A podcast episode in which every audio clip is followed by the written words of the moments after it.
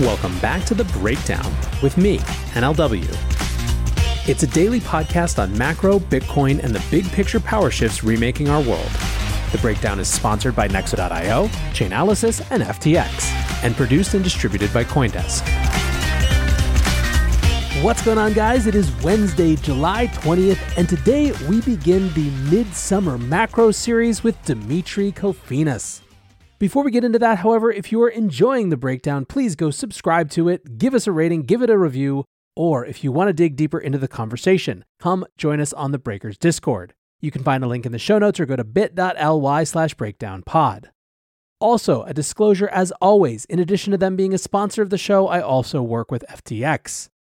All right, so as I said, I am kicking off something I'm calling Midsummer Macro. It is a little mini interview series that's checking in on the state of the big picture. I'm starting today with a conversation with Demetri Kofinas. He is the host of my personal favorite podcast, Hidden Forces. The conversation started in response to a tweet where Demetri was arguing that he thought the Fed had a lot more willingness to be hawkish than it seemed like the market was giving them credit for. So that's where we start, but from there we get into some very high level discussion around topics, including, most interestingly to me, the essential shifts in geopolitics that must be understood as we're trying to make sense of this economy. I'm incredibly excited to share this conversation with you, so let's dive in. Demetri, welcome back to the breakdown. How are you doing, sir? I'm good. How are you, Nathaniel? I am doing well, enjoying summer. I'm about to go down to Florida, which will be very, very hot. oh, that's exciting. Where part of Florida? We are headed down to St. Petersburg, where my great grandfather lives because nice. he has got to meet his great grandson. Great grandfather. How old is your great grandfather? Well, so it's he's my grandfather. He's not. He's turning ninety. Oh, her great grandfather. Exactly. Yeah. Exactly. It's like those are some amazing genes you've got. Yeah, we did just celebrate on the other side of the family. Jesse's grandmother turned hundred. So. Wow! Incredible. Yeah. Well, listen. This is going to be fun. There was a specific prompting that kind of created the context for this. Basically, you know, the TLDR is that you tweeted something around believing kind of differently than some parts of the market that you thought that the Fed was going to be more aggressive in tightening. It sounded like you kind of were seeing a bit of this sort of theory that they're going to have to shift course really quickly or going to turn on a dime again, and you weren't buying it. And it was sort of the this thing that you wanted to talk more about. And so I said, "Come, let's let's break it down. Let's talk about it." And so I guess maybe uh, by way of getting into this, let's just talk about what your assessment of where we are right now is relative to kind of macro cycle and the Fed, which is obviously a tremendously large question, but you know we'll, we'll start big and kind of plumb into it from there. Yeah, I mean to be clear, that position that I had about the Fed's aggressiveness was something that I've held for quite a while, and I think I was actually very early on, and it's something that I've explored in episodes on the podcast. I don't obviously know what the future will hold, but as it stands right now, I still don't see any evidence for the Fed pivoting anytime soon. Now, anytime soon means what? It just means so long as inflation persists where it is, I think that inflation is the indicator for the Fed. The larger point that I would make is that, and this is the point that I made last year in justifying my position, was I made one point, which is that I, I felt that Jay Powell cared very much about the what people like Larry Summers and Mohamed El-Erian were saying, and that the career risk associated with tightening too early was being supplanted by tightening too late. And he didn't want to be the next Arthur Burns. So that was a big part of my thesis. I also think, as I thought, as as part of that, and I continue to feel this way, that the Federal Reserve cares much less about using monetary policy as a tool for sustaining asset prices. It is true, and I have said this before, that the stock market is a political liability for the government ever since they effectively took ownership over it by bailing out the economy in 2008. And then maybe not bailing out the economy in 2008, but then continuing quantitative easing and really coddling the yield curve and coddling markets with forward guidance. At a certain point, they took ownership over the stock market, in, my view, and they're going to have to own that at some point if asset prices decline too far, i.e., they're going to have to institute some types of fiscal policies. And I think it's going to be from the fiscal side. And we can get into this as well, which is that I think monetary policy as a blunt tool for solving issues and for dealing with issues of liquidity, illiquidity, capital allocation is no longer going to be an isolated thing.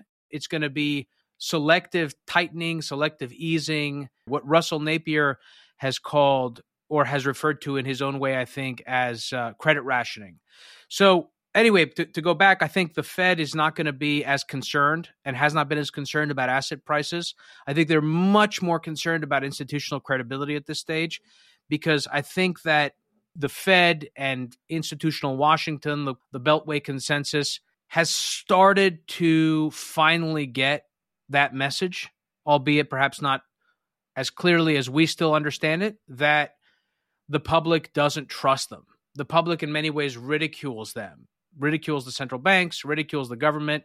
And I think January 6th, the prospect of a Trump election in 2024 and the geopolitical crisis with Russia and the larger dynamics of China and the US's strategic competition with China have really created a lot of anxiety and concern uh, in institutional Washington around the future of the country. And I just think that there, that's a culture that pervades institutions. I think it Im- impacts the Federal Reserve as well. I just I just think they're not willing to play with fire anymore at this point, which explains for me and has explained to me why the Fed has been willing to raise so aggressively. If you told people that Jay Powell was going to raise by 75 basis points and probably will raise again in 75. I don't think it's going to be 100 next week.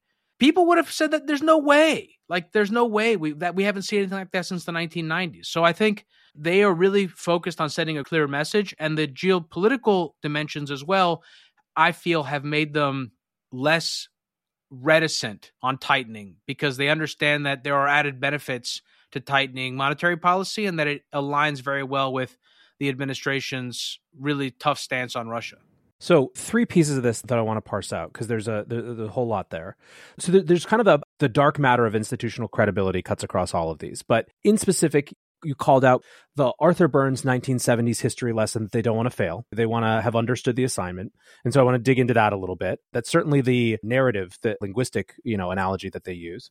The second is the US government's relationship with the stock market and where that really begins and ends and how much they care or not. And then the third part oh, is this geopolitical piece.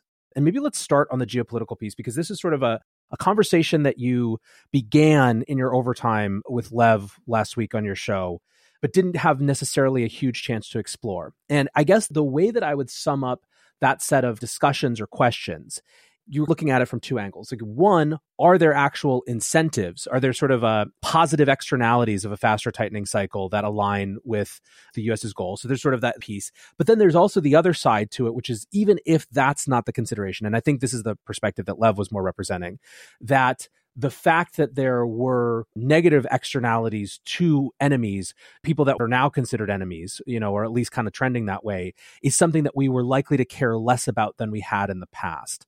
So I guess let's talk about how the geopolitics is setting kind of background for all of this in your estimation.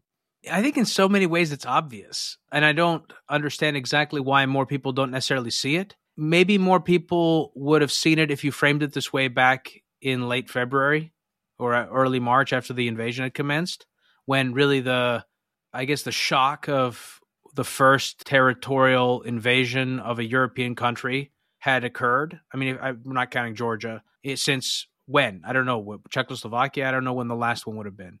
So I think that if you really consider what this means, that we have an ongoing war on the borders of Europe, we have an ongoing energy crisis, a serious energy crisis in Europe. We have the Europeans committing enormous amounts, changing policy dramatically in terms of defense spending. Nowhere have we seen this more than Germany. We continue to have escalating tensions in the Taiwan Strait. Everything is pointing towards escalation geopolitically. At what point does the national security threats trump the neoliberal ideology? In other words, when do concerns, do realistic concerns about national security trump the kind of concerns around growth and liberalization and globalization, these fuzzy concerns that have driven the notions of central bank independence more or less for the last 30 years. When does that happen? And for me, the invasion of Ukraine by Russia crystallized that. I don't think you can no longer responsibly think about monetary policy without taking these other factors into account. And like I said, I also think actually the uh, domestic situation in the United States is also very important. Maybe it was made clear by the invasion of Ukraine, but I think it, you can juxtapose these two domestic unrest, the potential for domestic unrest, and even maybe political terrorism with the geopolitical concerns around national security and the breakdown of the global security umbrella that the United States maintained and which was essential for even U.S. global interest in security.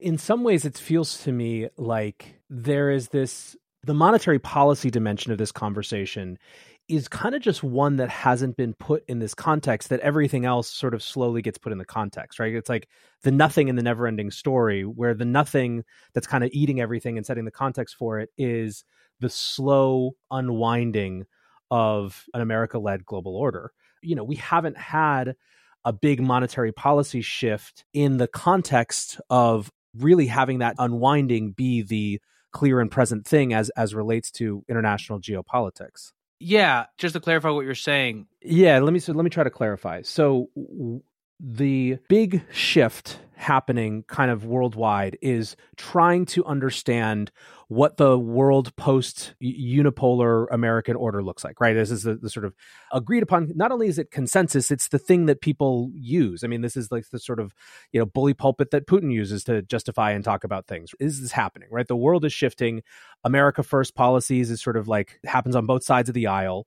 That unwind is happening to some extent. The different people have different theories on a whether it should be, b how fast it's happening, c the specifics, right? Like that you get a full range of different takes there but it's clear that there sort of is a, an American withdrawal from the world.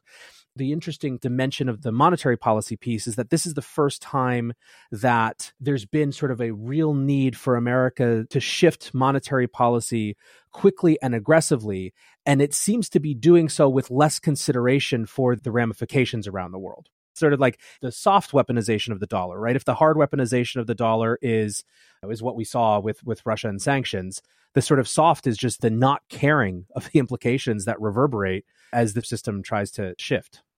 Yeah, I think that's true. And I think that's true for two primary reasons. One, I think the US is going to care less about the rest of the world in general. There, there's a natural inclination to want to care less because I think the politics will lead in that direction. To the extent that it does care, which it still does, uh, absolutely. And in fact, it's doubled down in the European theater. To the extent that it does, it can use swap lines to selectively bail out countries that it supports. And maybe it doesn't really reach too far into its bag of goodies for countries that aren't necessarily playing by the rules. So it can have additional added benefits. And ultimately, swap lines are a geopolitical weapon. They can be a weapon. They're like a, a stick. A stick can be a tool and it can be a club. Depends on how you use it and under what conditions. So that's sort of how I would describe it. In times like these, security of your assets should be your number one priority. If you want to offset risk as much as possible and still stay in crypto, you need a trusted partner by your side. Nexo is a security first company that manages risk by relying on mechanisms such as over collateralization, real time auditing, and insurance on custodial assets. Learn more about Nexo's reliable business model and start your crypto journey at nexo.io. That's nexo.io. Eager to make more informed decisions around crypto? Chainalysis is here to help. Chainalysis demystifies cryptocurrency by providing industry leading compliance, market intelligence, and investigations support for all crypto assets. For organizations like Gemini, Crypto.com, and BlockFi, Gain unparalleled visibility and maximize your potential with the leading blockchain data platform by visiting us now at chainalysis.com slash Coindesk. The breakdown is sponsored by FTX US. FTX US is the safe, regulated way to buy and sell Bitcoin and other digital assets with up to 85% lower fees than competitors. There are no fixed minimum fees, no ACH transaction fees, and no withdrawal fees one of the largest exchanges in the US. FTX US is also the only leading exchange that supports both Ethereum and Solana NFTs. When you trade NFTs on FTX, you pay no gas fees. Download the FTX app today and use referral code BREAKDOWN to support the show. So let's move off the geopolitics side and By the way, for anyone who's listening, Demetri and his guest Slev from last week get deep into swap lines and where they came from. So go check out that episode. Let's talk about the specter of history. Do you think the 1970s are something that is really front and center for Powell and the Fed, or is it just a really convenient rhetorical device? I think it's both. I think it's a, a convenient rhetorical device for everyone in the media, ourselves included. And it's very easy to fall back on that. I think it's also a very convenient framework for investors who really don't know where to look to understand the present moment. Look, I don't know Jay Powell. I can't get in his head. I'm I'm very humble about how confident I can feel in any of these types of projections, but I think it's not a crazy thing to imagine and I have in how I think about this that Jay Powell is very much haunted by that possibility. Maybe haunted is a strong word, but he's concerned about it. He doesn't want to be seen as the guy that screwed it all up. You know what I mean? Like, I don't think that's what he wants to have happen. And back to my point, the government has already shown after the pandemic that it is willing and able to use its balance sheet, the, the Treasury's balance sheet, to support the economy. And fiscal policy can be much more selective in how it helps. So, by the way, can the Fed, depending on what assets it chooses to target, the way in which perhaps it forgives loans to the banking system or supports loans or guarantees loans. This is something I feel also very strongly about, which is you're going to see a much more unorthodox monetary policy. And in this sense, perhaps the 1970s is maybe less instructive. Certainly, it's instructive insofar as we did institute price controls, but maybe the, the breadth and, and creativity that we saw post 2008 in terms of bailout facilities, both in the US and Europe, is something that we're going to see but in a much more granular sense and maybe targeting specific areas of the economy. So, I mean, that's something that I feel like is kind of inevitable because of the fact that we're going to have to make trade offs. And you might be seeing that already in Europe. How much will the Europeans be able to raise interest rates? And how much will they be able to contract their balance sheet? Well, maybe they can raise interest rates on the one hand, but then also focus on expanding their balance sheet in order to bail out peripheral countries or even central countries. I mean, Germany is running a budget deficit now. I'm not trying to be hyperbolic here, but my point is, and the fact that the Germans are running a budget deficit, maybe that makes them uh, more amenable to easier monetary policy. Who knows? I think that we ain't seen nothing yet in terms of central bank creativity. The part of where the conversation started was around people's short-term assessments and obviously you put you and me together in a room and we're going to jump 80 years down the line and try to figure out what that looks like but let's try to bring it back to shorter term what is the point? Is it just the inflation number? Is the Fed going to keep its foot on the brake for as long as it takes to do inflation? How do you think the short term politics, you know, political considerations around the midterms impact things? What's your kind of base case there? Let's take the first one first. I think there are a number of things that influence Fed policy. One, to go back to my point, is who are the people that are in there that they're hobnobbing with at cocktail parties? I always look to hear what they have to say. I think that's always very important. If they're beating the drum saying, Powell, you completely messed up. You're now you're way ahead of the curve, and you need to loosen. That's a that's a huge data point.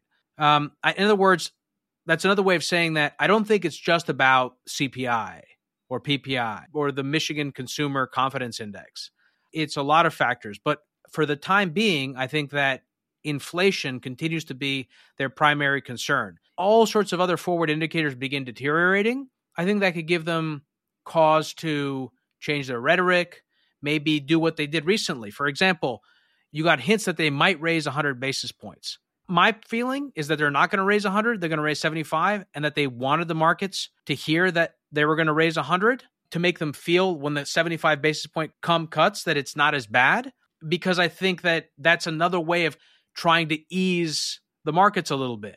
I'll tell you what, if they raise 100, then we're full on the train of aggression. But look, I, I it's so hard to talk about this because then we get into this area of like tea leaf reading, and that's not something that I do. I often feel, and I almost have to caveat it on the show, we do do this unbelievable amount of tea leaf reading. To some extent, I think it's just like the media complex, but the market eh, looks for it as well, right? Yeah. Man, the fact that the last time inflation was at above 9% was 1981, and the last time they raised rates by a full percent was 1981, boom, media narrative established, right? So it's, it's, it's very hard to not fall into that pattern of obsessing over the small details. But I think that what, what you're trying to say is, I mean, this is the one of the big powers of the central bank of the Federal Reserve in the US is the self-fulfilling prophecy piece, trying to move people without having to make actual policy changes. Yeah, and I think this is also important. I want to make this point.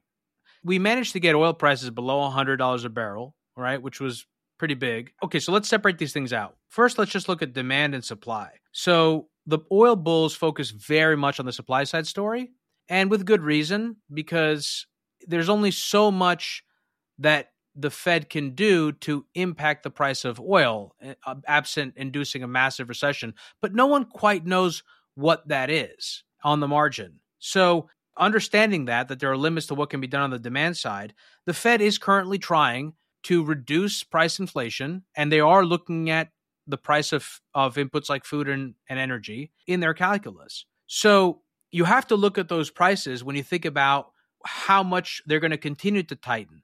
But you also have to be realistic about what they can actually do. Qualitatively speaking, if oil prices start to trend upwards again, how much will the Fed continue to tighten in the face of that? I mean, at some point, policy is going to have to change. I don't believe in a long term deflation. I could be wrong, but I actually think long term, we're going to be in a period of stagflation. I felt this for a long time, and I think this is just based on the math based on the debt levels, based on the, the levels of structural inequality and the distributions of wealth. I think those are all bullish for inflation over time. And I think the fact that we have such an outstanding level of debt is going to induce a kind of low growth environment for a long period of time. But in in kind of the short term, I continue to be heavily in cash. I've started allocating. I allocated some of my position kind of rotating into commodities in the summer of 2021, which I've talked about on the show. I've also said I wish I'd put more in. But at this stage where I'm at, I made some other allocations. I've talked about this in a recent newsletter in terms of my own portfolio. But for the most part, I remain heavily in cash because I feel like there are so many uh, indicators and warnings and flash signs for uncertainty around economic growth, around asset prices. I mean, crypto is kind of rising again. And I think that's fine. That's kind of to be expected in some sense. I mean, the markets have taken a big bath. The dollar's been super strong. I also had a position in UUP that I closed out because I just felt like it was too much exposure to the to the dollar trade. But I continued to lean in that direction because I just think that with this kind of tightening interest rate environment, the ongoing war, yes, there are risks that the war could end, which I pray happens. I'd rather that happen you know, I'd, I'd rather be positioned for it not happening than it happening, and I'm yeah. much happier for it. So, I want to go back to the point that you were making around listening to who the Fed listens to, right? Rather than just kind of reading the news uh, about things they're saying. What is your take on that right now? And and maybe I guess I'll, I'll just put the crypto context and and maybe you can read it into equities, but you know, one of the things that some folks you'll hear say are, you know, the, the markets are already down, you know, 80% or 60% or 70% or whatever. And of course, like you're seeing a lot of pain, but at least in crypto, one of the things that is just very true or very clear here is that the people who were at the beginning of the cycle, who started in crypto, you know, before things went up, are still like net up huge, right? And not just kind of from a like a profit rotation standpoint. And so, you know, I'm not hoping for this obviously, but sort of the ability for people to sustain pain still relatively high. Like nothing is broken. Obviously, I'm not talking about Luna or anything like that, but just in general. And I think you see something similar with equities where it's like, yeah, prices are way lower than they were at these historic highs, and a huge amount of net worth or wealth has been destroyed. But at the same time, we haven't seen people kind of ruined, or, or at least that's not the sentiment out there. It's just Netflix is way less valuable than it was last year you know? My point being that like certainly as much as has come off the top of the stock market it doesn't feel like that's a huge pressure source on powell to turn around. And i agree and i would be selling this rally. I don't know what price i'd be selling it but i think it's an interim rally in crypto and I, I think that we're set up possibly for a rally in stocks. Like I said, also for the dollar to take a breather. But I think these are only temporary trends. I'm not a numbers guy. I'm not a data guy. I'm not a quantitative person. So I don't have the numbers of national debt off top of my head and total outstanding private sector debt, the leverage on the planet overall, China's housing market, Europe's finances. But the finances of the world are pretty bad. And the finances of the world also are a kind of reflection of trade balances and globalization over the, the course of several decades. And well longer than that but in particular the last several decades where we've been globalizing and becoming more interconnected. I think the world is becoming less interconnected or is deglobalizing however you want to talk about that. A lot of these countries are focusing on transitioning from a world where you're constantly looking to take advantage of every new efficiency to building resiliencies and that's inherently inflationary so and on top of that you have this changing multipolar world of course a unipolar world was great for asset prices. A multipolar world, while we transition from a unipolar world, during that transition, is going to put downward pressure on asset prices. There are all these countervailing forces, of course.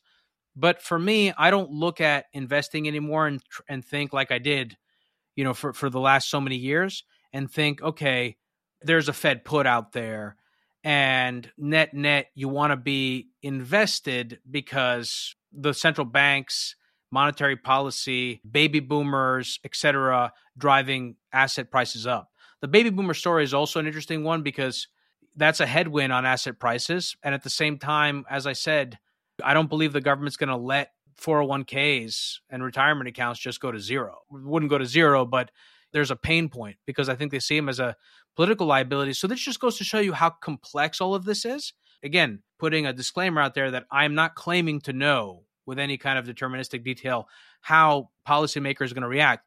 What I do believe, and what you saw in the 1970s, is that ideologies psh, out the window, frameworks out the window, because so much stuff isn't going to be working. And I think policymakers are going to be much more ad hoc, much more on the fly. You saw this during the Great Depression as well. That was a big pillar of FDR's policy campaign framework, which was experimentation. Let's experiment. Things aren't working. We're going to keep trying things until they work. I think you're going to see that again. And I think you need to be nimble, vigilant. If you're not a trader like me, I am not a trader. You have to really decide how much risk you want to take. To my point about closing my my positions in UUP and the dollar index position, because I was like, all right, what am I doing here? Like, I'm not a trader. I don't know, eh, you know, what I'm doing here. So I've made plenty of money in this in this trade. I'm just going to stop and I'm just going to kind of wait and try to allocate intelligently. At this point, that's all I'm trying to do. I have a macro framework where I think things are going long term, what the long term cycles are. And in the terms of short term, I try to follow certain people in order to help me decide when to get into those trades. But I would never, ever, ever want to buy a rally in what I feel like is a counter movement. You know what I mean? So I wouldn't be buying crypto here, for example, or I didn't buy ETH at a thousand, let's say.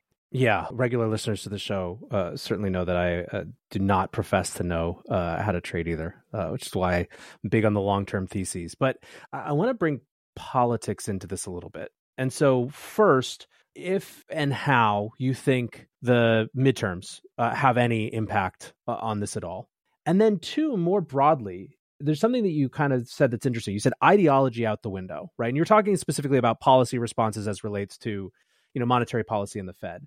But there's an interesting question of whether one of the big gaps in America right now is having two leading parties that that kind of don't have a a coherent ideology, right? I think that it, the the Democrats absolutely have no coherent ideology. There's lots of little parts within the party trying to kind of project things that they want, but I wouldn't call them an ideology.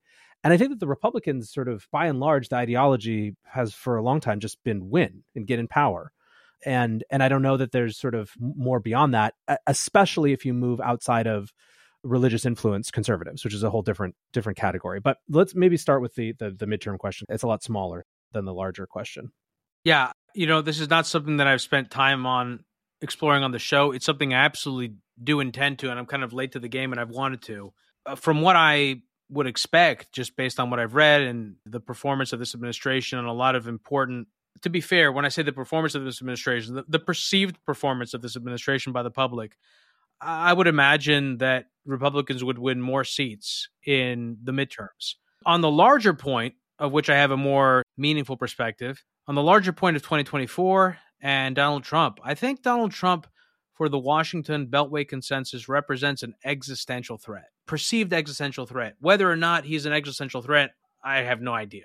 I can tell you my general feelings about Trump and whether I think he's a good faith actor, which would then, of course, elicit the comparison of well, who is a good faith actor, etc. But in terms of the just the perceived threat, I think that he's perceived as an existential threat against the republic by many Democrats and many Republicans, traditional Republicans. He, he threatens to undermine uh, the independence of certain institutions in Washington. And of course, he really throws into question the entire credible guarantee of American backing for our allies abroad. So, like if the war in Ukraine broke out under a Trump presidency, there are real questions about how he would respond to that.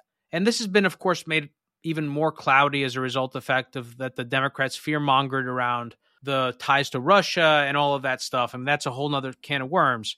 My view on this is that like guys like Jay Powell probably don't want Donald Trump to become president in 2024. And I think institutional Washington generally doesn't. So my sense on this is also that when we talk about central bank policy, I feel like if the Fed knew, if Jay Powell knew what the right approach would be to prevent a Trump presidency in 2024, he would do it. I just don't think that there's a clear answer for them on that because of the fact that they're kind of stuck between a rock and a hard place. They have inflation now. They have real meaningful consumer price inflation for the first time in forever. And they have to take that into account with respect to easing or easing policy. So that's a much more difficult risk reward paradigm to navigate because unlike inducing a recession globally and a run on the dollar, a run for dollars, which the central bank can selectively ease using swap lines, they can't do that with this, or there isn't a similar paradigm domestically speaking, except for the government, like I said, selectively bailing out 401ks, selectively bailing out certain sectors, selectively easing in different areas and I think you will eventually see that as well. There's little glimpses of it already, right? The, you know, college loans being kind of written down as an example of that, I think. So did they proceed with that yet or is that still I haven't they haven't made a clear decision on that yet, right? I haven't been keeping track. Yeah, I don't think they have, but I think they they bring this up. But I think that speaks Nathaniel to the fact that populism is now a two-party phenomenon. It's not yeah. just the Republicans that are populists, it's the Democrats too, because both parties are responding to a public that feels increasingly fed up for different reasons. And the media collectively stokes this kind of rage and anger. The again, the wealth divide is a huge one, like I've said for many times. I mean, the the, the gap in wealth and then the, the gap between wealth and income, which is the spread between asset values and the underlying cash flows of the assets that you're buying, have gotten to be so extreme that I think they are in part driving the populism. And populism and those types of divergences are inflationary long term, which goes back to my point, which is long term, I don't want to be in cash.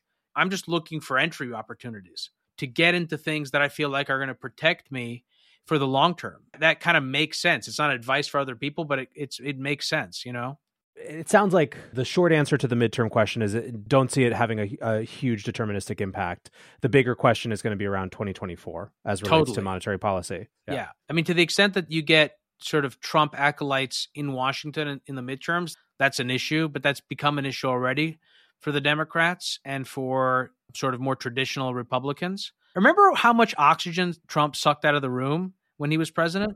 This is not something that people really have top of mind right now because we haven't gotten to that cycle. Wait till that starts again.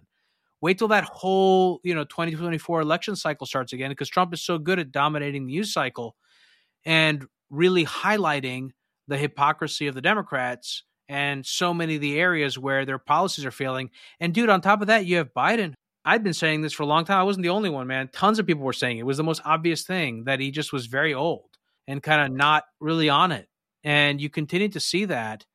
I don't know if you're like me, you've checked out of politics because it's really hard to to just deal with it on both sides of the aisle. Or if you're not like me, a lot of Americans double down on their echo chambers and they've just gotten more radicalized. So we haven't really seen that sort of internal political radicalization front and center because we've had other things that have been top of mind for people recently. But that's going to re enter the news cycle and that's going to drive a lot of stuff. And if you don't think that's going to impact monetary policy, it is. Uh, but I just think it's a little bit more complicated when it comes to monetary policy because it's not clear what that policy response should or would be, which again, I think it'll ultimately be the Fed erring on the side of being aggressive. Again, it totally depends on what happens to inflation, but erring on the side of being aggressive, whereas the government and Treasury and will use fiscal policy to try and offset that. And again, monetary policy could play a role as well. We saw that during the pandemic with the loan guarantees, but it'll be much more selective, much more targeted. you know? And if it was a Trump administration, for example, you could see selective subsidies of oil and natural gas industry, for example. This could be a place where you could use that because there are issues around the availability of oil and natural gas, especially for the Europeans.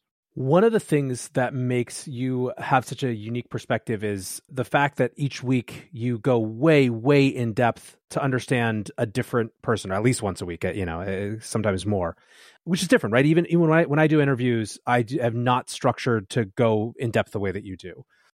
The meta frame of, of everything for the last coming up on six months since Ukraine has been these big, big shifts, you know, and obviously it's not all Ukraine and geopolitics shows, but it's uh, sort of market ramifications and energy and things like that. What are some of the most interesting non consensus perspectives, you know, ideas that you've had surface, you know, in, in this period on the show? I mean, we we've talked about some of them right now. Uh, my view on the Fed being aggressive and the things that inform my personal investment decisions in the lead up to 2022 in the summer and fall were informed by that, by some of the things we talked about. They were not consensus now. They've become much more consensus now. I guess the geopolitical thing, the fact that I think geopolitics is playing a role, and I don't think people see that, and eventually they're going to see it, that still qualifies possibly as non consensus. I mean, off the top of my head, I don't, I don't know. Well, it doesn't have to just be. I guess maybe maybe I'll reframe from from non-consensus because that's kind of like you want the contrarians to just like maybe things that you think are kind of clear and present, but that people aren't talking about enough. Well, look, I mean, I'm doing an episode with the the lead author of the 2018 National Security Review for the Pentagon. I think they do those every four years, and that conversation is going to be about this larger reality that I just don't think people has really sunk in for people. It's no longer necessarily America's century. And forget even that America's century. It's no longer like this isn't America can't just do whatever it wants. You know, like the Turks, for example, transactionally negotiated over the entry of of two new NATO members in order to try to get something else for themselves. The Saudis are basically holding court with Biden coming to kiss the ring of MBS after he excoriated him and said that he was going to make him a pariah. I mean, this is something that we really we're not used to seeing, and in some ways, I would say we haven't seen at the very least since the 1970s, where America felt in some ways weak, and you had that famous, you know, Jimmy Carter crisis of confidence malaise speech that he gave during his presidency, and that eventually led to a counter reaction and the the presidency of Ronald Reagan, right? And it's morning again in America, but I don't think that's going to happen this time. And we're not anywhere near there. As a country, we need to really get on the same page about who we are, what fights are worth having. I mean, this is the thing too, because we, you and I, especially, we're like a perfect example of this. We, so many of our views around American foreign policy and our political views writ large were informed by the 2003 invasion of Iraq. And this came during a time when America was the unipolar actor. Everything was more or less America's fault. I mean, for a lot of people, that's still the case, and that's a whole nother conversation. It was America's world to lose, in a sense. And that's no longer the case. And yet many people continue to to see things that way and to distrust the government, understandably. You shouldn't necessarily trust the government. But the reality is that there are real threats in the world today. And we are not the sole deciders of the pace of events other actors can dictate those events to us. And we saw that in the case of Russia invading Ukraine. That dramatically changed so many things, so many projections, so many financial models. There are so many other things that can happen in the world today that are actor driven, not pandemics. So this doesn't really answer your question, but it kind of gets to where my head is at, which is I want to help my listeners begin to understand what the big stakes are, what the trade offs are, because it's not, again, a unipolar world where we can do a bunch of things at the same time, where we can run two wars in the Middle East, maintain the NATO alliance, and structure a new kind of economic framework in Asia. No, no, no. We have to make some really hard choices and we have to decide where we want to focus on. The US is really going to have to pivot away from Europe. And it's in a much better position to do that today than it was a year ago because the Europeans are spending more on their security. The Russians no longer look 10 foot tall. And, you know, that gives the US and the U.S. is also pulled out of Afghanistan. There is a an increasing kind of cooperative relationship between the Saudis and the Israelis and a kind of new paradigm maybe building in the Middle East. It's still a disaster, but you know, I think there's the U.S. has an can have an easier time to pivot to the Asian theater, which I think is where the focus is going to have to increasingly be. And I think that's not going to be an easy challenge because you've got different people making very coherent arguments on both sides of this. You've got the people that say, look, this is uh, China's backyard. You know, we wouldn't be okay with people, you know, after 1823 telling us what to do in Latin America.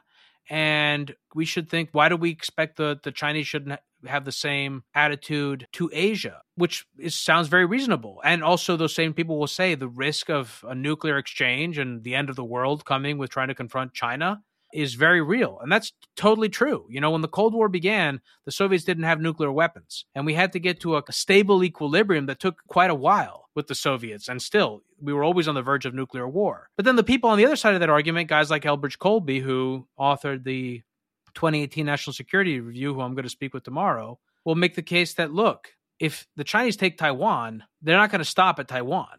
And that they have global ambitions. And living in a Chinese century where the Chinese effectively exercise the same level of sway over international institutions that we did in the in the 20th is not going to be very great for us, especially in a world where you have kind of magic like technologies of control and surveillance. Both arguments are extremely compelling because again, to go back to the first argument that says, "Listen, we can't afford to start this fight." You guys, you have guys like Peter Zeihan quite uh, compellingly make the argument that the Chinese are also not ten feet tall, and that's the other thing too, which is Nathaniel that, and this is where it gets so complicated. You and I both know this. I mean, you and I haven't actually talked politics, but we grew up during a time where it became very clear that the American military industrial complex and the paranoia of the American military defense mindset saw threats everywhere. And it caused us to overreach and overstep, and it, and it led to disasters like the one in, in Iraq. The same could be true with Taiwan. It could lead the United States into a strategic disaster and a half-assed attempt at defending Taiwan. And absent kind of nuclear catastrophes, it could lead to the U.S. losing in Taiwan and being in a much worse place strategically. And this has happened to empires in the past. So it's not really clear what the public should or shouldn't support. What is absolutely clear is that the world is changing. We are no longer primary authors of the world. There are other people that make decisions that have autonomy. It's going to require much more political wrangling. The results of adroit diplomatic wrangling and deal making is going to be much bigger. And we're going to have to make hard choices about how we allocate our government's, our military's budget, what we procure, and the trade offs between national security and domestic privacy surveillance, all those typical things. I think it's going to become much more difficult. And all this is happening amid a time when the public is more divided than at any time in our lifetimes. And what it means to be an American is something that feels much more unsettled, much more unclear. All that stuff's happening right now, and it, it's just going to lead to a lot of uncertainty everywhere. One of Peter Zeihan's arguments, I mean, the foundation of his argument, historically speaking, is that we never had a national conversation uh, after the end of the Cold War about what now we wanted our role in the world to be, right? We just started doing stuff, obviously, but that that's his sort of argument that we didn't come together and and say, here's what we want to be. Now, we very rarely have those conversations. More, they're sort of like they tend to be defined in opposition to things. We didn't want to be eh, let the Nazis take over. You know, that was the the American national conversation then. You know, more or less, versus eh, like some kind of projection of, of idea. So I don't know that it's necessarily fair that like you know have we ever had that conversation as a country? But I, I think it's kind of important now. I mean, to your point of like what is what's actually important for us. You know, who does America want to be in the world? Yeah, so I, I, don't know what exactly Peter says, and I agree with your point about do we ever really have that conversation in this definitive way? But we did have that conversation after the end of the Cold War. There was conversations that the peace dividend, how much military spending did we actually want to do? Did we need to do? The Europeans had that as well. Bush's State of the Union after the end of the Cold War uh, was where we got the phrase "New World Order." We had the Iraq War in 1991, the Persian Gulf War. That was a big part of it. It was very clear that that war was part of the new world order. And that was also an entirely new kind of military dominance on, on display, integrated warfare. So there was much more of a conversation than there is today. Today, you don't really hear that. The people that talk about a multipolar world are kind of people like Peter Zeihan and Ian Bremmer and some of these wonks, but it isn't the president of the United States coming out and saying, at least not in some coherent way that I've heard, and in a way that transcends the noise of the media, to kind of say, hey, look, this is our vision. This is my administration's vision for the future. This is my coherent vision. Here is what's strategically important. This is how the withdrawal from Afghanistan fits into it. This is how our posture in, in Europe fits into it. This is why we're prioritizing these particular things in, in our fiscal policy. This is why we're spending XYZ on climate change. All of this stuff is part of an integrated national security vision, a whole of government approach to this big challenge that we face. We had that during the Cold War. To Peter Zeihan's point, it clearly didn't exist in the same way after the end of World War One. We didn't have this immediate thing in front of us to catalyze and galvanize public attention, and we weren't just exiting from a war that we fought where we could easily just pivot into a new one. There's so many more things that are going to have to happen and will happen. Anyone who's thinking this is all going to go back to where we were pre-pandemic or even post-pandemic with the, you know, stimulus and markets going up, I think they're running a big risk. Well, that seems like a pretty good note to, to close this time on. Uh, I think we should do this again in a few months and see uh, you know how things are changed because certainly they could change a lot. And I also want to say this too that I pray that we get some pleasant surprises. It's not impossible. And I would be the happiest person in the world for that. And I think we should all be happy for that, regardless of what positions we've held or, you know, how we're leaning or not leaning into such scenarios financially. I remember when the Russians invaded Ukraine, I was on vacation in Mexico, and it was such a dark time to watch that unfold. And not just because of the new risks, the new heightened risks around nuclear war and weapons of mass destruction that it introduced into the public consciousness, but to just see Twitter and the way that people were on Twitter leading up to the invasion and subsequently, and the paranoia, the distrust of government, even after the invasion, the cheap political shots, the inability to come together. So that is even scarier. And I think that's the undertone that we're talking about here, which is that you've got the geopolitical order and it's changing. There's so much uncertainty and risk globally, but domestically, the domestic politics in the US and in Europe are so fragile. And the order, the, the political order domestically is so fragile that no one knows how this is going to turn out. But something's going to have, have to happen to bring people closer together. And until that happens, I would feel very anxious. You know, it'd be fun at some point, maybe after the midterms, but way before the full 2024 cycle happens to kind of like do a show just looking at the potential figures, potential outcomes, almost like lay out the set of possibilities for the next two years, way before it becomes so caustic that. that would be cool. And maybe we could like co moderate something, Nathaniel, where we bring on certain folks. I've been thinking quite a bit about this because I've wanted to put on some panels in New York City guests who focus on kind of some of these different things, the politics. I mean, I had David Shor on, who I thought was really great on this, really putting forward a coherent theory as to what drove the 2020 election outcome and the distrust of institutional Washington and what divides Democrats and Republicans. Someone like Russell Napier, who's done such a great job, I think, really kind of helping me and others think about how monetary policy and fiscal policy can really act in unorthodox ways. I just think there's a, there's a lot to explore here, and bringing people together from different schools of thought that focus on different areas of this actually I think is super helpful. Yeah, Absolutely. Well, listen, man, always great to have you on the show. Appreciate you taking the time and keep up the great coverage. Thank you, man. You too. Thanks so much for having me. Hey, guys, back to NLW here. I just wanted to give one more big thank you to my guest, Demetri Kofinas, to my sponsors, Nexo.io, Chainalysis, and FTX, and to you guys for listening. Until tomorrow, be safe and take care of each other. Peace.